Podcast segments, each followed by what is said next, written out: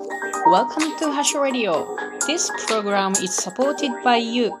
ハシです。今日は梅雨の間の晴れ間ですが、皆さんお元気ですか？雨ひどかったですけど、なんともなかったでしょうか？皆さんのご無事を祈っております。えー、さて今日はデザイナーのご紹介と、それから関連した異文化理解っていう話をしようと思います。なんと私の、えっ、と、とても仲の良い方の息子さんがですね、デザイナーなんですね。お名前は岩田直樹くんという、あの、素敵な青年です。知らんけど、会ったことないけど、話に聞くと素敵な青年です。適当やな。なぜそのお母さんが素晴らしいから、うん、素晴らしい息子さんやと勝手に思っています。で、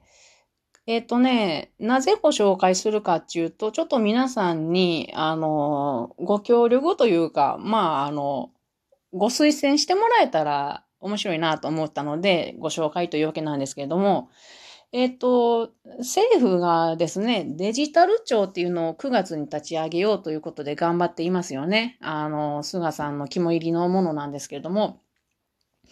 で、それにか、それのイベントとして10月10日とね、11日に、この2日間をデジデジタルの日とするそうなんですけど、このデジタルの日のロゴが今作られるとこなんですよ。で、このロゴを作成する人を今、うん、募集してるっていうか、推薦してくださいっていう期間なんですけど、この締め切りが5月25日の火曜日です。で、今、20名、うんと候補者がいるんですけど、その20名っていうのはすごい名だたる、あの、有名なアニメの人とか、デザイナーとか、そんな人ばっかなんですけど、その中になんと、この岩戸直樹くんが入ってるんですよ。すっげえなと思いました。なのでおすすめ、えっ、ー、と、してもらいたいんですけれども、あのー、彼の彼について書かれているリンク、それからデジタル庁の応募のフォームのリンクを概要欄に貼っておきますので、もし、お、面白いなと思った方は、よかったら、あのー、推薦してください。えっ、ー、とね、推薦すごい簡単です。フォームを押してもらって、ほんで、あのー、クリックしてもらって、んで、岩田、岩田直樹って書いてもらって、それからあなたの年齢を入力して終わりなので、よかったらお願いします。で、その岩田直樹くんの紹介のリンクから、ここいい分野なーって私の心に響いたところを今から読みますね。えっ、ー、とねか、まず最初に彼は東京とつくば市を拠点に活動されているデザイナーさんです。で、彼は耳が聞こえない人なんですね。で、あの、健聴者と聴覚障害者のコミュニティの問題を解決しようと頑張っている、老聴会っていうのの運営に携わっていられるそうです。で、その彼が言っていた中で、私の心に響いた文っていうのが、耳が聞こえないことに感謝にするようになったっていうことと、デザイナーとしての強みにその耳が聞こえないっていうことがなるのではないか。デザインの強みっていうのは分かりやすさである。聴覚障害者は視覚的情報を見て分かりやすいかどうかに敏感なのではないかと考えているっていうことを、えっ、ー、と、その紹介の中に書いてあったんですね。で、これを見て、なんかすごくキラキラした考えを持ってるなーって思ったんですよね。こう自分の弱みであるかもしれないところを、まあ弱みと思っていらっしゃったか、いらっしゃったのかなって思うんですけども、うん、だけど今は、あの、強みに変えているっていうところが素晴らしいと思いましたね。で、この、こっからは私のその異文化理解の話になっていきますけれども、この考え方っていうのは、異文化理解と共通する考え方だなって私思ったんですね。つまり、自分と違う人を理解することを大切にしてるんじゃないんかなって思ったんですね。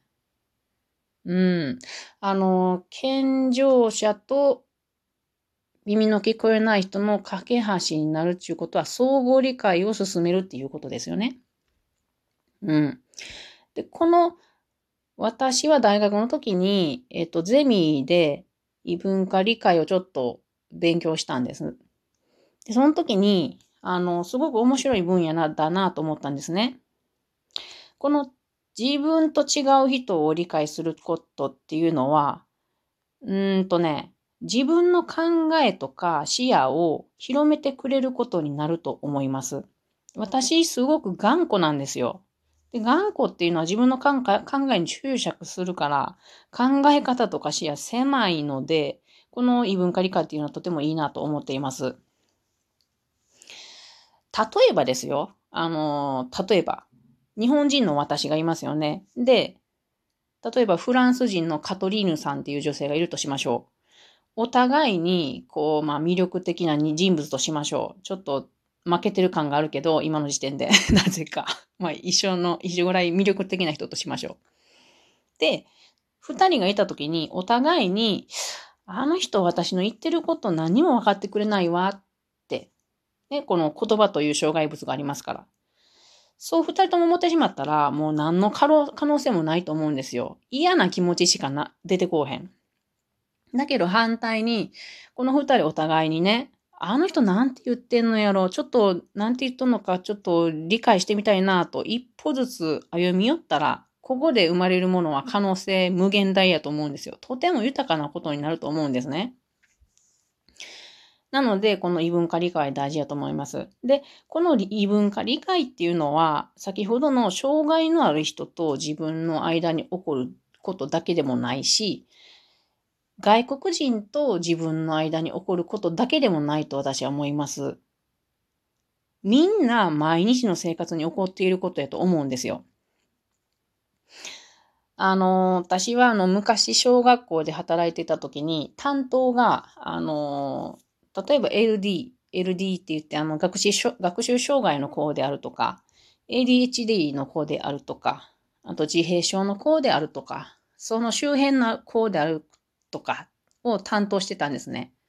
で、彼らは、あのー、まあ、クラスの中で、うーんと少数派ですよ。で、まあ、トラブルもありますよ。だけど、少数派の子たちの魅力ってすごくあるんですよね。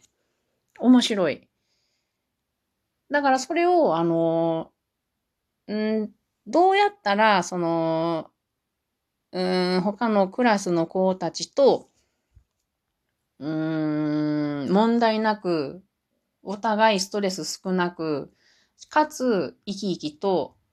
暮らせるかなっていうのをうんと、お互いに歩み寄らせるように交通整理するみたいな作業が多かったと思うんですけれど、あの仕事はすごくいい経験やったなと思いますね。で、そういう感じで、あの、パッと見で障害がある人もおるし、パッと見で全然障害がない人って世の中にいっぱいいるんですよね。障害というのもちょっとどうかな。特徴ですよね、特徴。その人の特徴やと私は思ってるんですけれども、それを、あの、自分自分と違う人やからって、こうなんか怖いっていう思っちゃうとかね。でちょっと変な人やからもう避けちゃうとかっていうのは、そこもったいないと思うんですよね。そこをこのこの人どうしてこんなことするのかなと面白みを持って観察してみると行動パターンとか考えるパターンとかがなんとなく分かってくる時があると思うんですよ。それってとても豊かなことやと思います。うん。なので、まず自分が相手をちょっと理解しようとするっていうことは、えっ、ー、とね、自分の狭い考え方にとらわれることなく新しい発見をできることになると思って自分が豊かになると思うんですよね。うん。で、自分自分も豊かになるし、その観察された人も楽しくなるんじゃないかなと思います。はい。えそう。なので、私が興味あることって今、あの、英語とか、植物とか自然観察とかなんですけど、結局これって、あの、異文化理解なんやなって今日思いましたね。あの、自然っていうのは、うんと、その中でも植物ね、あの動物とか昆虫は私たち人に近い感じがしますけど、植物っていうのはめちゃくちゃ遠い感じがありますが、地球の生命の進化の過程から見ると、植物が王道で生まれた時から。で、それからちょっと種が違って派生したのが動物のように思うんですよ。私は学者学者じゃないからわからんけど。でも、そう考えると、植物っていうのは祖先であるし、母であると思うんですね。うん。なので、それを勉強することによって、なんかこう自分とのつながりとかも見えてきたりするもので、